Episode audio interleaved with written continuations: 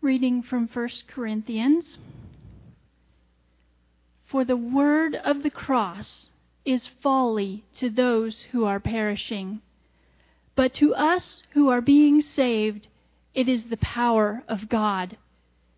For it is written, I will destroy the wisdom of the wise, and the discernment of the discerning I will thwart.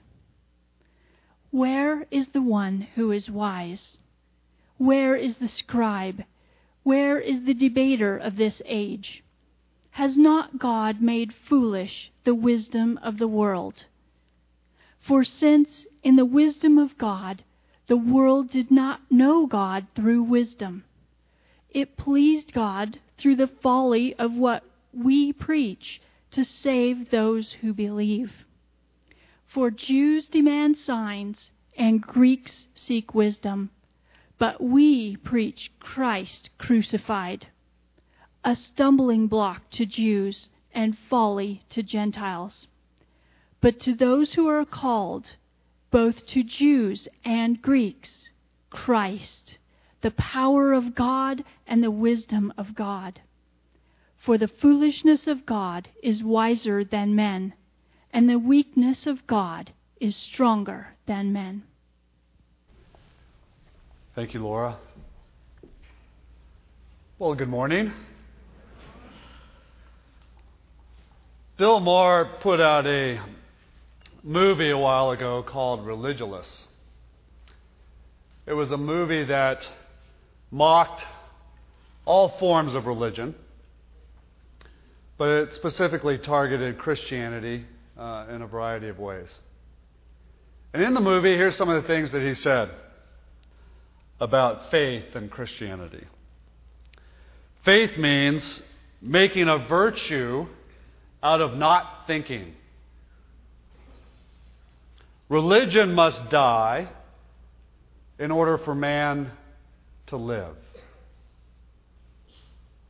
Those who preach faith, they keep us in bondage. They are our intellectual slaveholders. And they keep us in bondage to fantasy and to nonsense. a mockery of Christianity, a mockery of any sort of faith. And this is what was going on with the young believers in the church of Corinth in Greece. They were being attacked left and right, told that their faith was just a joke. How could you possibly believe in such a thing? And so Paul steps right into the middle of that to encourage the young believers and who God has made them to be, to encourage them to hold on to their faith, and to draw them out of a place that seeks wisdom of the world. Those who would say, This is just a joke. And here's what he says. Verse 18 For the word of the cross is foolishness. The original language is it's moronic. It's moronic. To those who are perishing, that is, to those who are dying spiritually. But to us who are being saved, it is the power of God. And the word used there is where we get our word dynamite. To those who are perishing, it is moronic. To those of us who are allowing God to work in our hearts and in our lives, it is like dynamite. And it breaks through. It's the transformative power of God. It's God's overwhelming love. And it's amazing to me that the world sits there and it's like holding a stick of dynamite that is lit. And they think, those who are perishing, they think that they can stand and look at this this lit stick of dynamite and say, Dynamite, you're stupid. You have no control over me. You have no power. And continue to yell at the stick of dynamite as though the dynamite's not going to do its thing. That's what the world does. We're enslaved, apparently, to nonsense and foolishness. But God's power is working in the heart of men. Like a gold miner exploding that, that hard rock, trying to get to the precious metal, which is our heart, which is our soul. And that God's work in that never stops. That His Word and the truth about who He is and what He's done in His love for us, in His sending of His Son to die on the cross for us, that is dynamite. And it's exploding all over the world. Even though people say, You are a joke to think such a thing. I want to tell you guys about a website. I want you to write this down if you have a pen.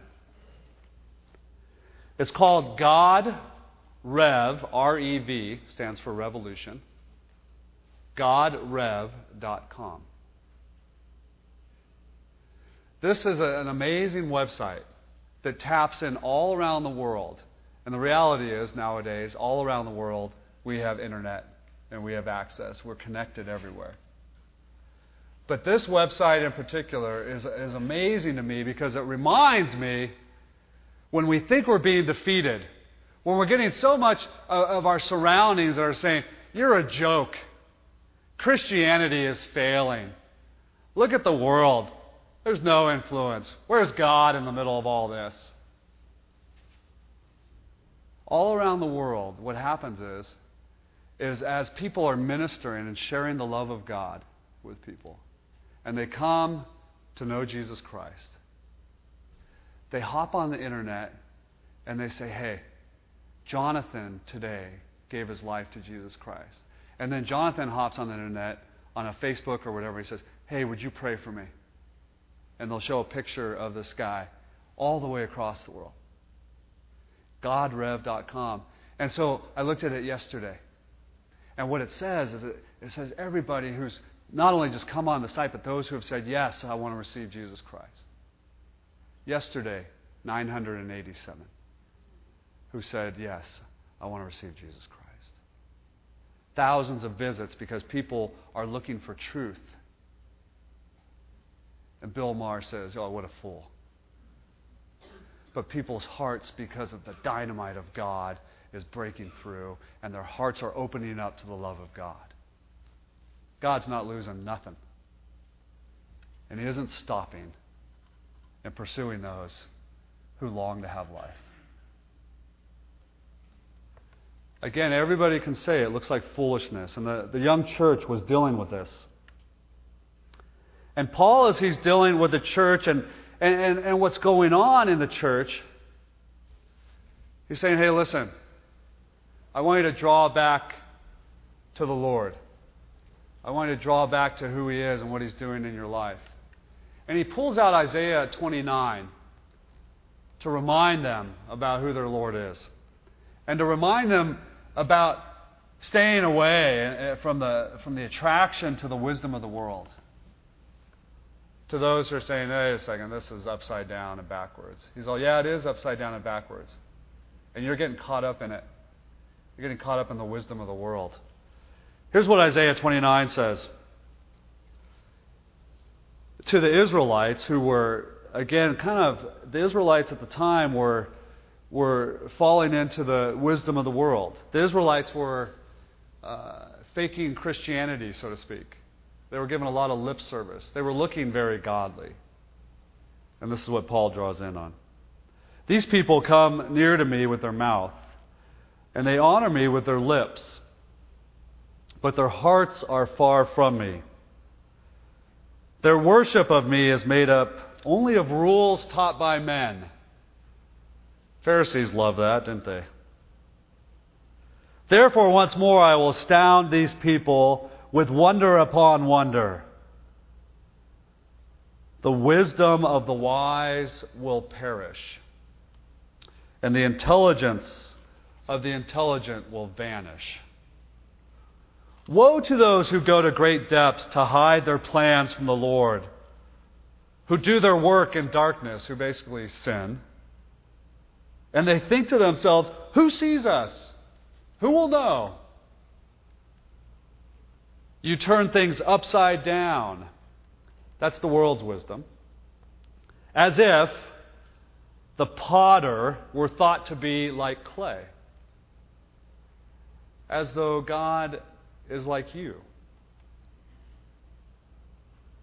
Shall what is formed say to him who formed it, He did not make me? Can the pot say to the potter, He knows nothing? There was an incredible attraction to the wisdom of the world. There's the Bill Mahers out there who say, What absurdity to think that there's a God who loves you, who created you out of nothing. What foolishness to think that there's salvation. That's just moronic. God says the wisdom of the wise will perish. There was a whole history of the Greek philosophers that would take place, and, and people were buying into it into the church. Remember, the young church was, was attracted to, they were attracted to the spiritual leaders, they were attracted to Paul and, and Apollos. They were attracted, they would, some would say, well, we're connected with Christ. Basically saying, we, we've got the only way figured out. And, and so they're trying to make all these connections with these spiritual leaders, and they were doing the same with the intellectual leaders, the wise guys of the day. There was all these incredible teachings from these men of wisdom. Remember Aristotle's famous quote? Happiness is the meaning and the purpose of life. The whole aim and the end of human existence is happiness. Really? Everybody's buying into it. We as a culture today still buy into it, don't we? God says the aim is love the Lord your God with all your heart, soul, mind, and strength. And do likewise unto your neighbor. Love. Our focus and our attention and everything about us centered on Christ. Happiness is never a guarantee. God will fill us with joy, His joy. But we buy into Aristotle's philosophy. That's our end all of all things. We must be happy. In the culture in Corinth, there was what was called the sophist. Sophist, and some of you may be named Sophia or have children named Sophia. And it, it means wise, wisdom. It's a beautiful name. If I had a little girl, I would have named her Sophia. Three boys. I don't know what we did wrong. We got no little girls. So there was all these sophists that would stand around, and there's great paintings. The, the, the masters of art have painted these Greek philosophers, and they would stand on the stairs like this, and they would pontificate and, and just talk and keep talking. And all the paintings show just people at their feet, just, oh, bathe us in your wisdom. Life is all about happiness. What foolishness. And the young church was buying into it. And sometimes we fall into it. The wisdom of the world, drawing in. And what was happening again is pride issues were developing, there would be a connection with certain sophists, certain wise wise people. I'm connected with this one. I'm connected with that. And all of a sudden, they're bringing this into the church family. And Paul is trying to draw them out and say, wait a second, what is going on? Who are our sophists today? Who are the wise ones that we are drawn to? There's El Rushbo, Rush Limbaugh, who very strongly claims talent on loan from God. Half of my brain tied behind my back, just to make it fair. We're drawn to talk show radio. We listen and we, again, there's some things that we can glean or that we're drawn to. But, like, this is what Rush says. For many across the nation, Oprah was the great sophist, wasn't she? And quite honestly, some of us would buy into her stuff. Everybody would say one of the most influential in the influential women in the world. Period. Everything she would say, "Oh, Oprah said. Oprah said this. Must be true." But her wisdom was foolish. And so Paul addresses this, this draw to the wise people. Again, in Corinth, it was, it was held in such high esteem. Oh, to be intellectual. Oh, to be a great debater. And Paul says in verse 20, Yet in the middle of all of this, where is the one who is wise? Where's the scribe? Where's the debater of this age? Basically, he's saying a couple things. He's saying, listen, I know these guys. And quite honestly, there's just a few of them. It's not like there's all of this, all of these men who are just coming forth. There's a few, and yet you're letting them, you're letting them influence you, and you're drawing near to them. And you know what? I've debated with these guys. Paul was no idiot, right? He was brilliant. The guy could debate. But he's saying, listen, I've debated with these guys. I know who they are. Why, why are we being so drawn to this wisdom of the world? The other thing he's saying is this Where, what does this have anything to do with what's going on in our, in our family, our church family? Why, why are we bringing in the wisdom of the world into what God has for us? Where is the wise person here? Why are, why are we attracted to this? because this is not the way of God. This isn't what He has for us. And you're starting to make it a pride issue, and you're really drawing on to intellectualism, and then you're stirring up debate, and you're entering into debate and fighting and quarreling. Remember earlier? There's a lot of quarreling going on in the church. You know, Paul says in Timothy, as he's writing a letter to, to young Timothy, he says, Hey, Timothy, stop, stop getting into meaningless arguments with others. You, you're, you're getting into this, trying to fight for the faith. And Paul very, very strongly says to young Timothy, Hey, Timothy, knock it off. Here's why you don't win anybody over in this, it's a meaningless exercise. You, you try to win the argument, and yet nobody's won over. And next thing you know, you're in, a contentious relationship with that person instead of really sharing the love of God with them and the gospel. Just stop going there. Stop going into battle. Paul says that's starting to happen in the church. We're getting into battle, and, and yet there's no wisdom here. Doesn't fit in the church of God. There's all these wise sayings, yet here's the truth God's the only one. God is the only one who offers and gives eternal life. You can, you can speak at us with all these profound thinkings and sayings and keep saying them over and over again so that we'll get the point. But does that save your life? Is that salvation? God's the only one who can forgive and cleanse us from our sin. Isn't that true?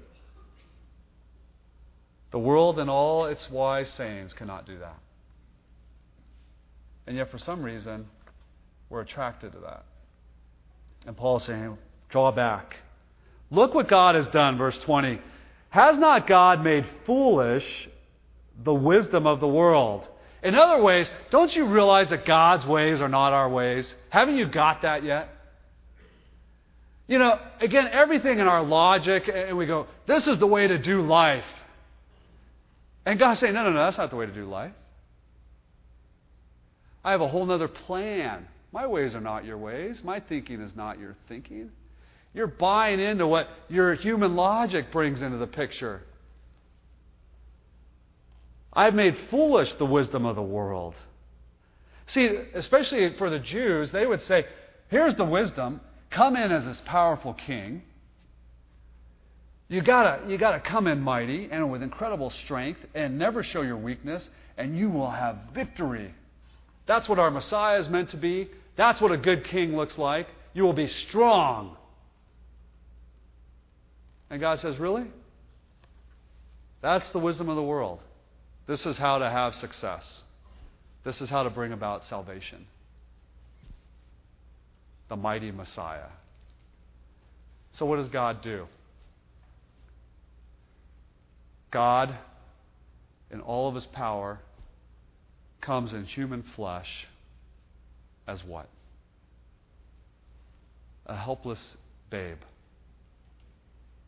Can't protect himself. Has no strength. Totally vulnerable. Not only a helpless babe born to a virgin. What? That makes no sense. Not only born to a virgin, but in extreme poverty? Huh? What about the wealth and the influence? And the world's going, that's just idiotic. And the Bill Mahers, boy, he went off on the virgin birth. Who would really believe such a thing? And God says, I have made foolish the wisdom of the world. Not only that, then Jesus grows up and he starts teaching the backwards thinking of God that we think is backwards. Hey, you know what? If you want to be first, you shall be last. Huh? If you want to have life, you got to surrender your life. Seriously, Lord. You know what? I want you to pray for your enemies. Are you kidding? We need to kill our enemies and attack back. God's ways make foolish the wisdom of the world. And some reason we're drawn and we soak in and we want to be wise like the world. And God's saying, Stop. That's not what I have. And Paul is reminding them. The world is, is saying, Listen, this is how it should be. And then the ultimate thing after Jesus says all of these teachings, again, that seem so backwards to us. And then God, in His amazing love, does absolutely the most foolish thing of all. What does He do? He sends His Son to the cross. Where's the victory there? How foolish is that? How absurd is that? You see, the world will keep mocking you. And God is saying, My ways are not the ways of the world. And this wisdom of the world that says, This is just a joke. And actually, the Jews said, This is scandalous. Scandalous. You cannot have our God, our Messiah, be on a cross, a Roman cross. Scandalous. To those who are perishing, that is moronic. But to those of us who are being saved, it is dynamite. Because God rose from the dead. And He's given us life to those who would believe upon Him. It's dynamite. Verse 21. For since in the wisdom of God, now this is His wisdom, His ways, the world did not come to know God through what? Through wisdom. Let me ask you a question. And I want you to really think about it for a minute. How did you come to know Jesus Christ as your personal Lord and Savior, for those of you who have in this room? What was that like for you? What took place? Think about it. How did God get a hold of you? What did He speak into your life?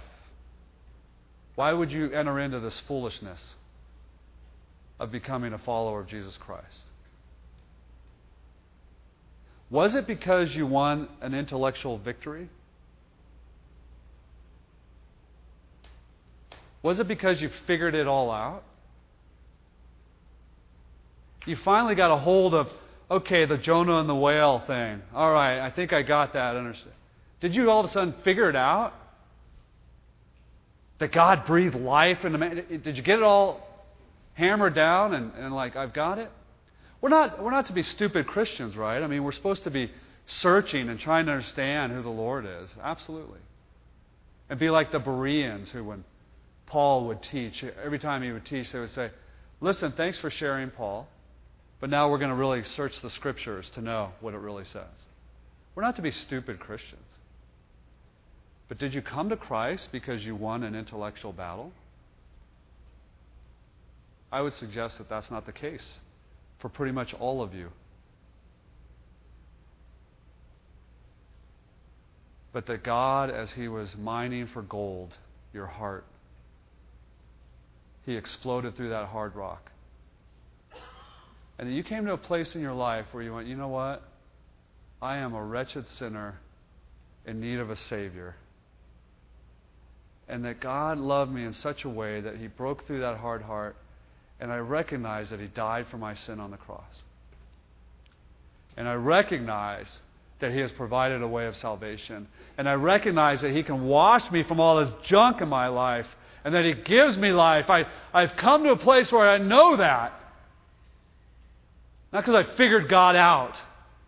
And boy, if you figured God out, I mean, you're lying. He's working in our hearts. C.S. Lewis was an incredible, intelligent man. He wrote all those beautiful Narnia stories, and he just wrote. He was a great debater. He would, he would just he could wipe you out in a debate. And he used to debate quite a bit, and then he and then he got away from that so that he could bring the love of God to people more than doing the debate all the time. But he shares this incredible intellectual man. He shares how God got a hold of him in his book, Surprised by Joy.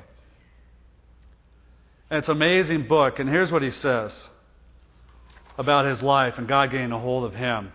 He was out at Oxford in England, and he was out at one of the constituent colleges there, Magdalen. And he says this You must picture me alone in that room in Magdalen, night after night, feeling, whenever my mind lifted even for a second from my work, the steady, unrelenting approach of Him who I so earnestly desire not to meet. That which I greatly feared had at last come upon me. In the Trinity term of 1929, on May 22nd, I gave in. And I admitted that God was God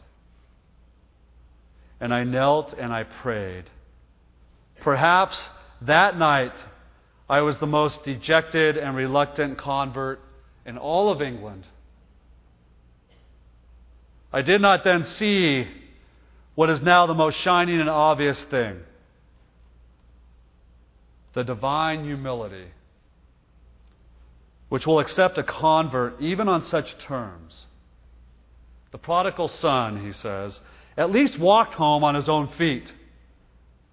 But who can duly adore the love which will open the high gates to a prodigal who is brought in kicking and struggling and resentful? And his eyes are darting in every direction for a chance to escape. The hardness of God, he says is kinder than the softness of men, and his compassion is our liberation. God got a hold of his heart. He was an incredible intellect. But it wasn't the wisdom of the world that changed him. God says, I will turn that upside down. What pleases God, verse 21, and look what it says. It pleased God through the folly of what we preach, the gospel. It pleased God through the gospel, the truth that God died on the cross. He sent His Son to die on the cross for our sin. That He rose again. Simple gospel. That if we believe upon him, his son Jesus, we shall have life. That's the simple gospel. The cross, Christ crucified, Christ risen from the dead. It pleased God through the folly of what we preach. Look what the outcome is in verse 21. What's the outcome? To save those who believe. Everybody's saying you're absurd. Movies are being made about what a joke it is. And God's saying it pleases Him as we continue to preach Christ crucified. The Jews, the Jews are sitting there going, There's no way. We want miracles. Prove it, God. So they kept sharing the simple gospel. The Greeks wanted wisdom. But Paul says in verse 23 But we preach Christ crucified. Even though it's a stumbling block, and that word there is it's scandalous to the Jews, even though it's scandalous to them and moronic to the Gentiles, we preach Christ crucified. Why? Because it's life. It's dynamite. It's the power of God and His love for us. We preach it. It's true wisdom. Yeah, God's ways are not our ways. But we preach Christ crucified. The thing that happens in the church family all across the nation is for some reason, for some reason, we think it's not enough to share the Word of God and to share the simple gospel. We think that we, we must add more, we must bring in more, we must make it more attractive so that people's hearts can be reached for God. And so we get into this whole arena of let's make church life just so great and, and just so attractive to everybody so that they'll come and their hearts will be changed. But we get more caught up in, in doing that stuff that will be attractive than, than really sharing the Word of God. We bring in these these worship bands that, quite honestly, they're, they're like professional bands putting on an amazing concert. And again, it's not, it's not awful. I'm just saying that becomes the focus. We've got to have the best, best professional bands up there in order to draw people's hearts into God. You'll hear all kinds of great teachings, but the teachings are these like good moral stories and a lot of times you'll be hard pressed to like hear was Jesus mentioned in this? Did we get any scripture out of that good moral story? I, I missed it. Well, we don't want to bring too much scripture in because we want to draw people in. And, some, of, some of us are falling into that trap. There has to be lots of activity. And absolutely, the number one thing to draw people's hearts is a coffee house, right? You got to have a coffee house. That's what brings us in. That's what touches our heart, wakes us up to God. And again, there's nothing in and of himself that are wrong with those things, right? We know that. But it becomes a problem when we think this is the way that we're going to have God touch people's hearts versus the Word of God and the simple gospel message which impacts lives all over the world. It pleased God through our foolish preaching. So we kept preaching Christ is crucified. You know, many of us hold on to Francis of Assisi's famous saying. Many of you know it. He would say this Preach the gospel at all times. Remember the second part? Yeah, only use words when necessary. You know what? There's a lot of that that I like. And he's really trying to say, hey, our lives, our lives are to be a testimony of who God is. Our lives are to reflect God's love to people. Our lives do that. And you know what? Our lives do. We are salt and light. And it's, it's beautiful to come alongside someone and, and love them up. But you know what? Seriously, it's not enough. They need to know. They need to know truth. You come and give them a big hug. They want to know, why are you hugging me? You freak? But they do. They want to know, what's the hug all about? We preach the simple gospel. Let me tell you why I'm giving you a hug. Because I know the love of God. And here's what He says in His Word about you. And you may think this is absurd, but I want to share it with you. I want you to know what God says exactly about who you are and about what He's done and about His offer of salvation for you. I want you to know, and I want to bring the Word, and we will preach. That means verbal communication. You know, I think we forget that there is a world out there starving for truth. There is a world out there longing to know life.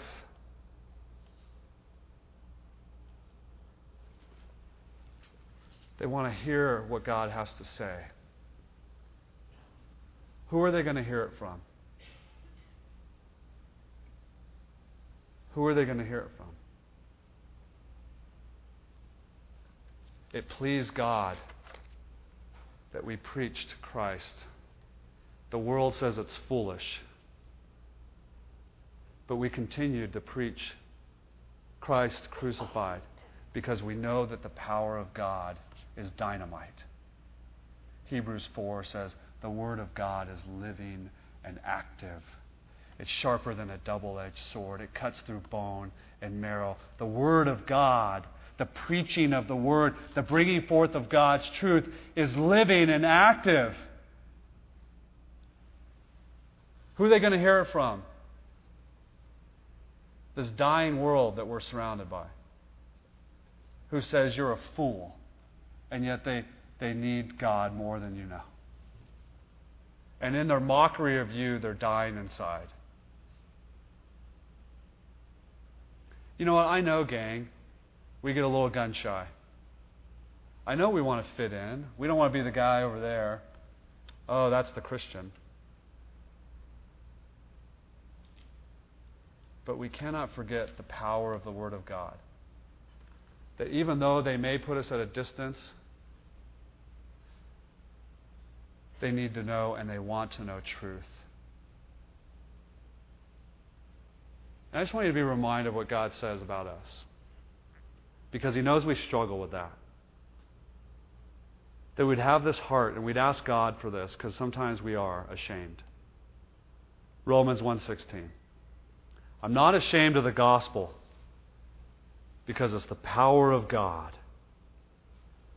It's the dynamite of God for the salvation of everyone who believes, first the Jew and then the Gentile. It all seems crazy. It all seems backwards according to the wisdom of the world. And we're going to be mocked and we're going to be called absurd and we're going to be called moronic. But it's the dynamite of God. And the simple gospel needs to get out there. And I know God wants to use you and me to do that. And so let us not be ashamed because a lot of those people who we were embarrassed by or afraid of, all of a sudden the dynamite of God broke into their hearts because you chose to share with them about God's love. And so we preach the gospel. We are fools for Christ because the foolishness of God is wiser than man's wisdom, and the weakness of God is stronger than man's strength. Amen. Father, as we come up to worship you with our hearts, I pray, Lord Jesus, for this body. I pray that you would remind them of your love for them.